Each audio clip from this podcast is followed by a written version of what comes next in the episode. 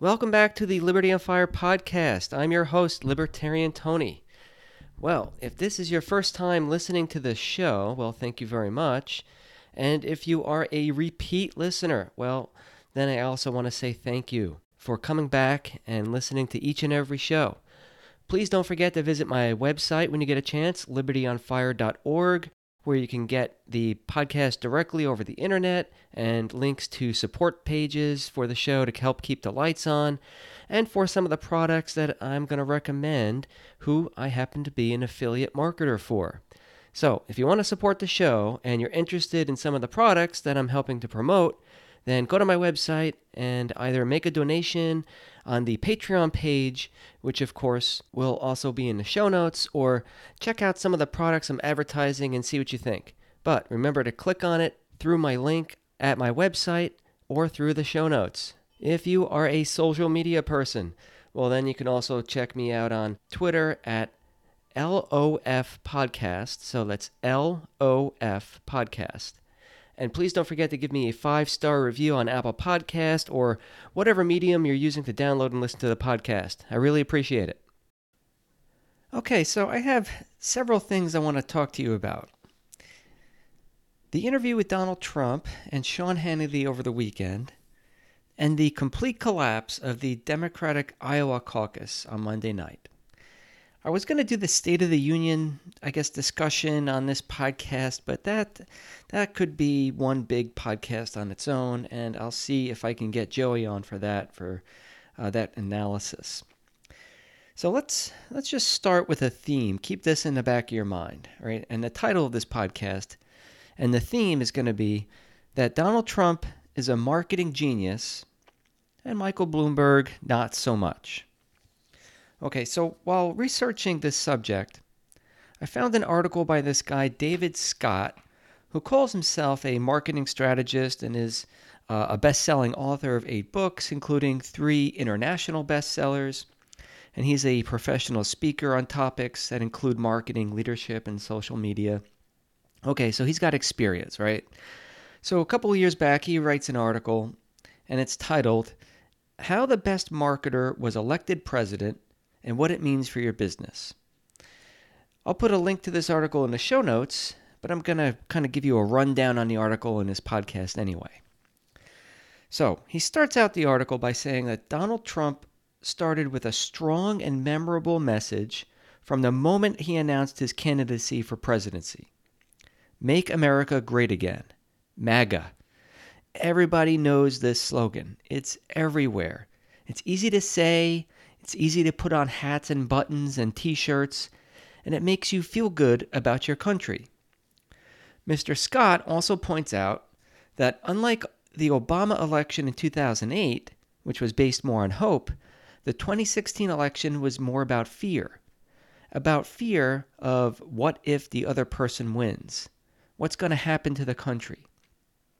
And he concluded that Trump did a much better job than Hillary on marketing for this fear. He also commented on uh, that people like Jeb Bush used outdated marketing approaches, which basically ended up giving him four electoral votes despite him spending $139 million.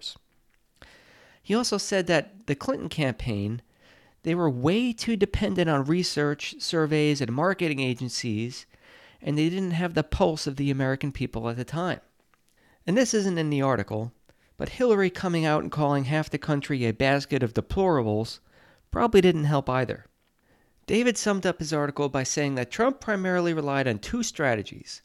One was free and the other was relatively low cost.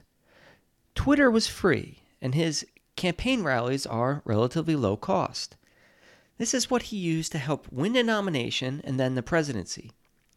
It was estimated that Donald Trump generated more than $5 billion of free media using these strategies, more than any other candidate. So you can imagine Hillary, who has spent, uh, I think, spent like 1 billion or 1.5 billion, whatever it was. She was dwarfed by the amount of free media that Trump generated for himself. I have a few other interesting tidbits here. All right, you should all know who Jim Acosta is, right? So, anyway, he is the CNN chief White House correspondent. And this was one of the guys that Trump yelled at during a news conference and said that CNN was fake news. Well, even Jim Acosta came out a while ago in an interview and said that Donald Trump is a branding expert. He is a marketing genius. Well, guess who else called Donald Trump a true genius at marketing? Well, you're never going to guess. I'm just going to tell you. It's Bill Clinton. He had an interview uh, one night with Stephen Colbert and explained why Donald Trump continues to dominate the Republicans. He called him a master brander and the most interesting character in the field. Trump tells it like it is, and the voters want to hear that. Okay, so we have other evidence as well that Trump knows what he's doing in the business world. The obvious credentials are that he's a billionaire. He's the most well known real estate mogul alive. There are other billionaires out there who have been more successful than Trump in real estate, but Trump is the most well known. This is because of branding and marketing. Trump puts his big name on just about every project and building that he owns. This is on purpose. When you go and stay at a Trump resort, you know you are staying at a Trump resort. It's in your face. This is all about building his brand and getting more and more name recognition. If you live in a Trump building, you get to see his name in big fat gold letters, which remind you every day that you are in a Trump building. Again, this is all about branding and name recognition. Aside from real estate, Donald Trump has, has had one of the most successful and most watched TV shows ever The Apprentice. Now, Trump is obviously no linguistic genius. In fact, like 95% of the show was really not about Trump at all. He just came in at the end and fired everybody. But I did watch the show for a few seasons and I liked it. It was pretty entertaining. Millions of other people felt that way about the show as well, and this was obvious because of that show's great ratings. So, because of Donald Trump's extraordinary ability to brand and market his name, he had a huge advantage when it came to going up against these run of the mill politicians who have never had a real job in their life, have always been involved in politics, and know nothing about marketing and branding. Now, you might say, well, it's not Trump doing all this, it's his marketers and the people he hires. Well, that could be a fair criticism, but I'm going to have to disagree with you on that. Now, as you can see, millions of his fans and supporters love the fact that he goes around and calling the corporate media fake news. This really didn't exist before Donald J. Trump. Millions of people probably felt that way before, but they never said it on national TV. Trump was the first one to do that, and people loved him for it. So this is a Trumpism. This is something he did on his own. Again, a marketing genius. Now let's go to Trump and his interview with Sean Hannity. This was a quick interview where Sean Hannity at one point just asked Donald Trump uh, for kind of like quick response answers to certain names. And let's hear what Donald Trump had to say. Now, if you want to see this interview, I'm sure you can find it on Fox News or YouTube, and it was over the weekend. And I'll try to put a link into it uh, into the show notes for you guys. So Hannity says Joe Biden. Trump's response is Sleepy Joe. He's having a hard time. So next he says Hunter Biden. Trump says, Where is Hunter? Crooked, dishonest. Bernie Sanders communist but honest, Democratic rigging against him. Elizabeth Warren. Trump says, fairy tale, Pocahontas. This woman can't tell the truth. Michael Bloomberg. Trump says, very little. He wants to stand on a box for the debates. Hillary Clinton. Email scandal, disgrace. Nancy Pelosi. Confused, nervous, radical left takeover. So you see what he did there? This is why I say Trump is a marketing genius. He has these little nicknames or phrases for people that are working against him in politics. Some of them are obviously running for the Democratic 2020 nomination. Some people would say that these remarks are petty and beneath the office of the president. Well, maybe so, but Trump is trying to win next year. he's not trying to look presidential, whatever that means. In fact, Trump hasn't looked presidential much in the past, given his comments about people and calling out the fake news organizations. But he also knows that a large number of voters actually like this. A large number of voters hate the politicians, but love their country. He is tapping into that group. People who wouldn't normally vote for Trump are thinking, well, I don't like him any more than all those other corrupt politicians, but at least he seems sincere about putting America first. So, anyway, a lot of people are going to hear this interview, not necessarily because they have watched the interview with Sean Hannity on Fox News, but because stupid organizations like CNN are going to play this. Like NBC, uh, MSNBC, ABC, CBS, they're all going to play parts of this uh, Fox News interview and their goal will be to hurt Trump. But that's not what's going to happen. By covering this Hannity interview on all these leftist progressive stations, they are ensuring that millions more people will see this interview than otherwise should have. For example, right, CNN, Brian Stelter on his horrible show came out and specifically said in his panel that there is no evidence that Michael Bloomberg wants to stand on a box for the debates. Just think about the optics on this. That CNN is out there doing the bidding of Donald Trump is hilarious. By confirming that Michael Bloomberg is just little, and Donald Trump says he is, but he doesn't really want to stand on a box, is just playing into Donald Trump's hands. CNN doesn't even realize that they're helping Trump. The fact that they had to come out and say that isn't true just makes people think about it more. And now when people go into the voting booth and they have the they have these little nicknames and phrases in the back of their mind that Donald Trump put into their heads that CNN and other crazy leftist corporate media helped to propagate, they're going to be thinking about those things and they might pick Trump.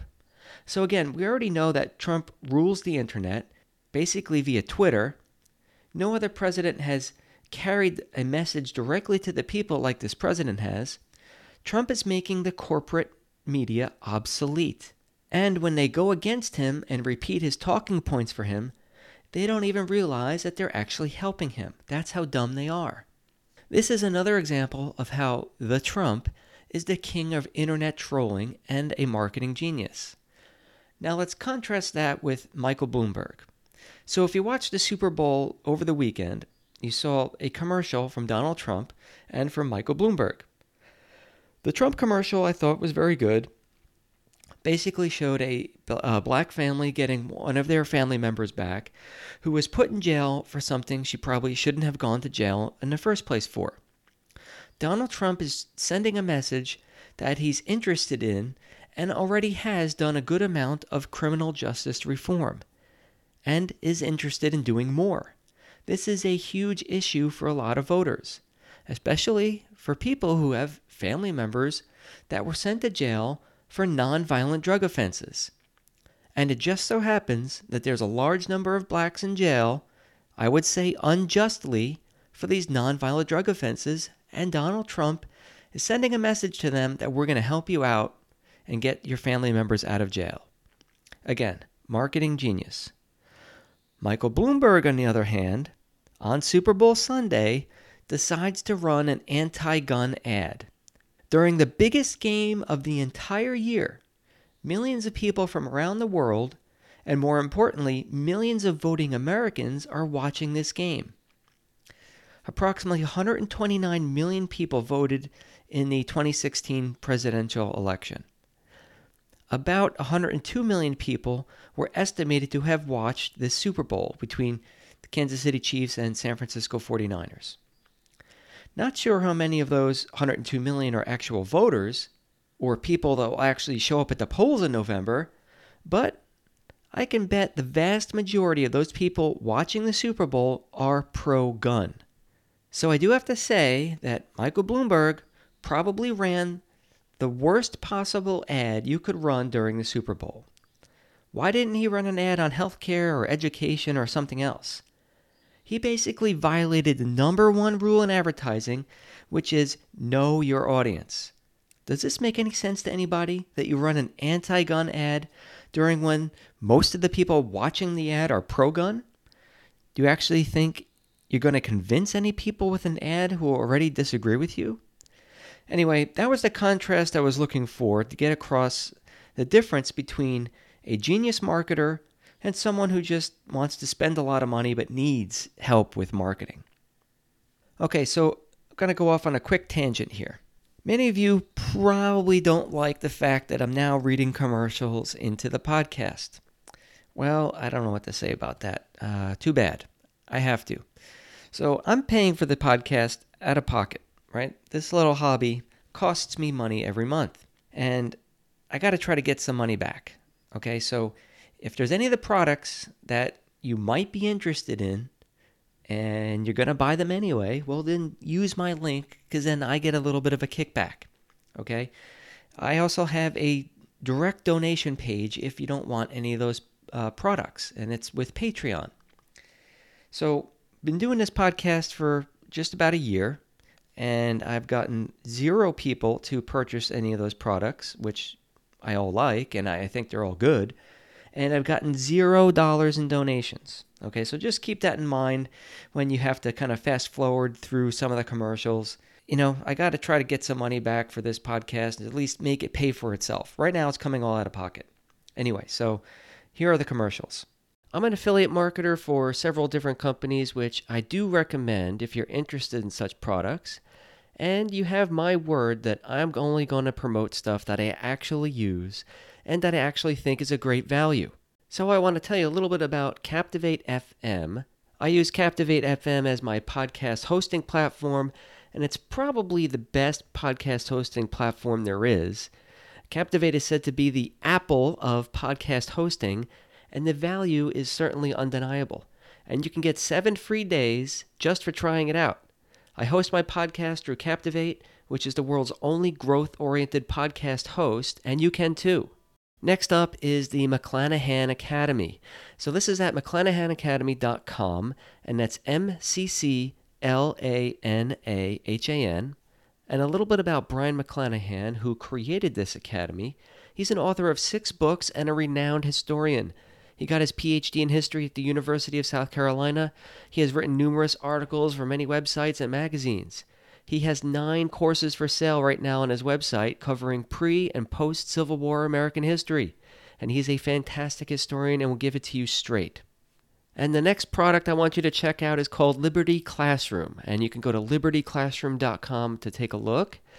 And you can get the history and economics they didn't teach you in school.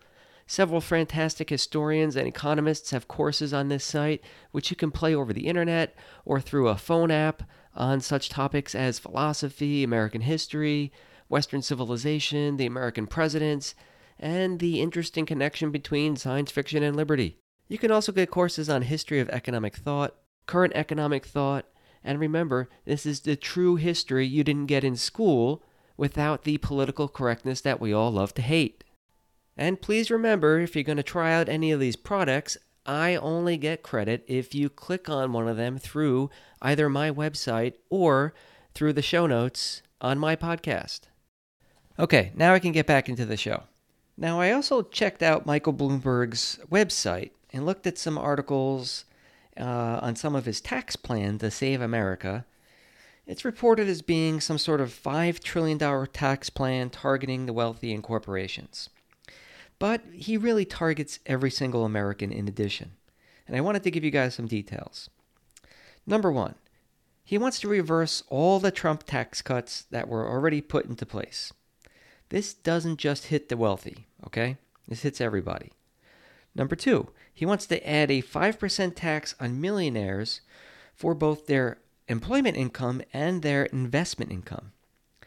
I find this very hypocritical because he is already a billionaire. So the message he's sending is that, yeah, I know I'm already rich, and now that I'm already rich and have my billions, I'm going to tax everybody else who's trying to get rich. Doesn't that come across as a little disingenuous to you? He also wants to raise long term capital gains tax rates. He wants to boost the estate tax, in other words, lowering the amount you can exclude from the IRS when someone dies. And I'm not really sure how dying really becomes a taxable event with the IRS, but again, I think it's just another example of how the government wants to separate you from your money. He also wants to increase the corporate tax rate. So I did a podcast, a whole podcast on this and why the corporate tax rate should be zero. And if you're interested in that and, and what I say about that, well, then go back and listen to that episode, please. He wants to work on closing additional tax loopholes.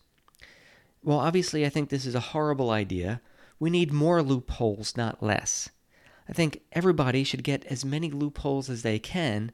In this way, we can have the government steal less of what we make. He wants to beef up and strengthen the IRS. Not sure what that exactly means. Maybe give them the ability to come down on taxpayers harder and you know, question more returns in order to try to steal more money from people. The way the whole IRS collects taxes and goes after people is antithetical to our justice system in the first place.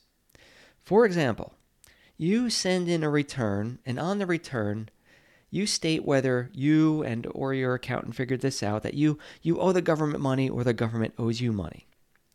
The IRS goes through a handful of these not sure how many, probably in the tens of millions, and they either agree or disagree. Or the government specifically targets certain individuals, sometimes politically motivated, and does an audit of your personal and or business return. And here's where the IRS has this unprecedented amount of power that you just don't see in our legal system anywhere else. There is no presumption of innocence you are automatically presumed guilty by the IRS and automatically assumed to owe that money to, to the IRS. And then you have to go through all the hoops and legal battles to justify that you don't owe the money. The government doesn't have to prove that you owe the money, but you have to prove that you don't owe the money. Now, obviously, in our legal system, there is supposed to be a presumption of innocence first, and the prosecutor has to prove you guilty beyond a reasonable doubt.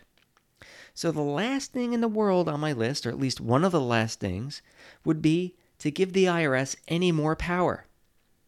Okay, so now we kind of have to talk about this Iowa caucus debacle.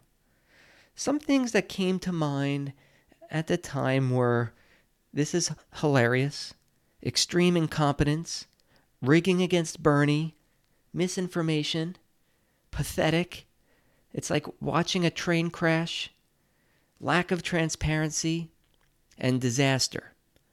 So, if you don't know, Monday night, the Democratic Party or operatives involved in the Iowa caucus were trying out some sort of new app to count the votes and tally everything up for the primary. Well, it didn't really go as planned. The app completely crashed, and then their backup plan crashed as well. So the Iowa caucus delegates, even by noon of the following day on Tuesday, were still not divvied up. And a bunch of Bernie supporters came out, of course, that night and next day and called it rigging. And there has been evidence in the past of elections being rigged against Bernie Sanders. Right? Don't you remember Hillary Clinton, the DNC, and news organizations? They did it to Bernie Sanders in the last election. And now they're changing the rules in the Democratic primary in order to kind of give an avenue for Michael Bloomberg to get in on the next debate. And we have recently Hillary Clinton, Joe Biden, and Elizabeth Warren all stabbing Bernie Sanders in the back on national TV. So there's a good amount of establishment bias against Bernie Sanders in the first place. Now, Joey and I spoke about the reasons why in the last podcast, so if you missed any of that, please go back and listen to that show. Anyway, everybody and their brother in law who has a Twitter account had a comment about this Iowa caucus debacle. Van Jones on CNN chalked it up to racism. Can you believe that? Trump came out and called it an unmitigated disaster. He wasn't the only one. People on the left, in the center, and on the right all mentioned that it could be rigging against Bernie Sanders. Hmm. Overall, the optics are horrible for the Democratic Party and excellent for Donald Trump. Some news stations, and um, you know, the CNN is one of them, and just about everywhere on Twitter, you saw memes and statements about the about how the Democratic Party wants to take over healthcare and education by getting rid of private healthcare and private insurance. They want to get rid of charter schools and private schools. They want to do all these grand things, but they can't even count the votes for a single state for a primary election. I think this will resonate with the voters come November of this year. How could you possibly turn over the reins to this party to control a huge part of the economy and control the education of your children when they can't even count a couple of votes? Did this whole thing happen on purpose? Was it all rigging? Was it the Russians? Well, maybe Adam Schiff knows. Anyway, we'll probably never get the answer to some of these questions, but again, it doesn't look good. How can you go forward and say, don't worry, trust me on healthcare, trust me on education, trust me with your tax dollars, and then, yeah, one day we'll figure out this whole election counting thing? It doesn't exactly breed an air of confidence. So, the update that I have for you guys on this, you know, Iowa Democratic uh, counting number vote debacle thing this is what we got as of, let's say, 11 a.m. on Wednesday. With 71% reporting, Pete Buttigieg is at 26.8% with 11 delegates. Bernie Sanders is at 25.2% with 11 delegates. Elizabeth Warren, 18.4%, and she has 5 delegates. Joe Biden, 15.4%, and zero delegates. Amy Klobuchar, 12.6%, zero delegates. Okay, now the polling from Real Clear Politics the day of the primary had Bernie Sanders in the lead at 23%, Biden second at 19.3%, and Buttigieg third at 16.8%. Clearly, Buttigieg outperformed his polling big time, and Joe Biden significantly underperformed. Remember, Biden was expected to come in second, but he finished fourth. This is a really bad start for him. Maybe the Ukraine corruption with his son has caught up to him with the voters. Maybe he should stop sniffing hair of little girls. Maybe he looks like he should be sitting on a rocking chair on a porch someplace with a bunch of other retired people. I don't know. But the obvious comment is that this isn't good. And if you thought the race was between Biden and Bernie, and then if Bernie takes New Hampshire next week, which he's expected to do, this could represent the downward spiral of the establishment pick, Joe Biden. Okay, so I got to pull Elizabeth Warren into this. If Elizabeth Warren wasn't in the race, Bernie's numbers would be huge. He would be the front runner. So basically, Bernie Sanders would be the nominee if it wasn't for Elizabeth Warren taking away some of his votes. And that's why the establishment wants to keep Elizabeth Warren in the race. She has no chance of winning, but she also helps pull down Bernie Sanders' numbers. And the establishment doesn't want Bernie to win. So there you go. Okay, let's move on. Trump will likely get acquitted today in the Senate. So, one last thing on this topic. If you still believe that the Russians meddled in the 2016 election in order to get Trump elected, there is really nothing more I can do for you. No amount of evidence will ever convince you otherwise. Despite everything we have seen, remember, no collusion in the two and a half year Mueller report investigation probe, the IG investigation by Horowitz demonstrating all the errors and fake evidence by the FBI that they used to get the FISA warrants, the complete craziness by Nadler and Adam Schiff and the others to try to reverse the 2016 election results, and this sham trial where the Republicans weren't allowed to call any witnesses of their own for the House impeachment. So, despite all of this, if you are still convinced that there was Russia collusion to benefit Trump, well, then you're a lost cause. Let me just give you one other example of the ludicrous accusations by Adam Schiff. Just the other day, he came out in a Senate trial and suggested that Donald Trump could possibly sell Alaska to the Russians in order to win the next election. Can you believe the lies and the nonsense that this guy is spreading? You'd honestly have to be a true idiot to believe something like this.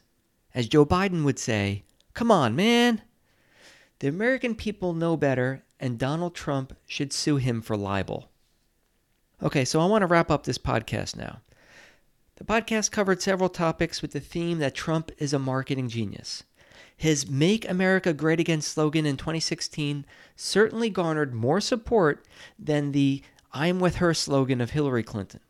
The new 2020 slogan of Keep America Great, the fake Russia collusion, the sham impeachment trial, the horrible injustice demonstrated in the IG report by the FBI, the to be soon released John Durham and Bill Barr investigation, the Hunter and Joe Biden corruption, the Bernie Sanders socialism or communism, the Michael Bloomberg little man standing on a box for the debates and trying to buy the election, the Pocahontas fake Indian Warren who can't tell the truth. All these things, I believe, will help propel Trump, the marketing genius, to victory in 2020. Okay, guys, thank you for listening, and let's remember to keep those fires of liberty burning bright.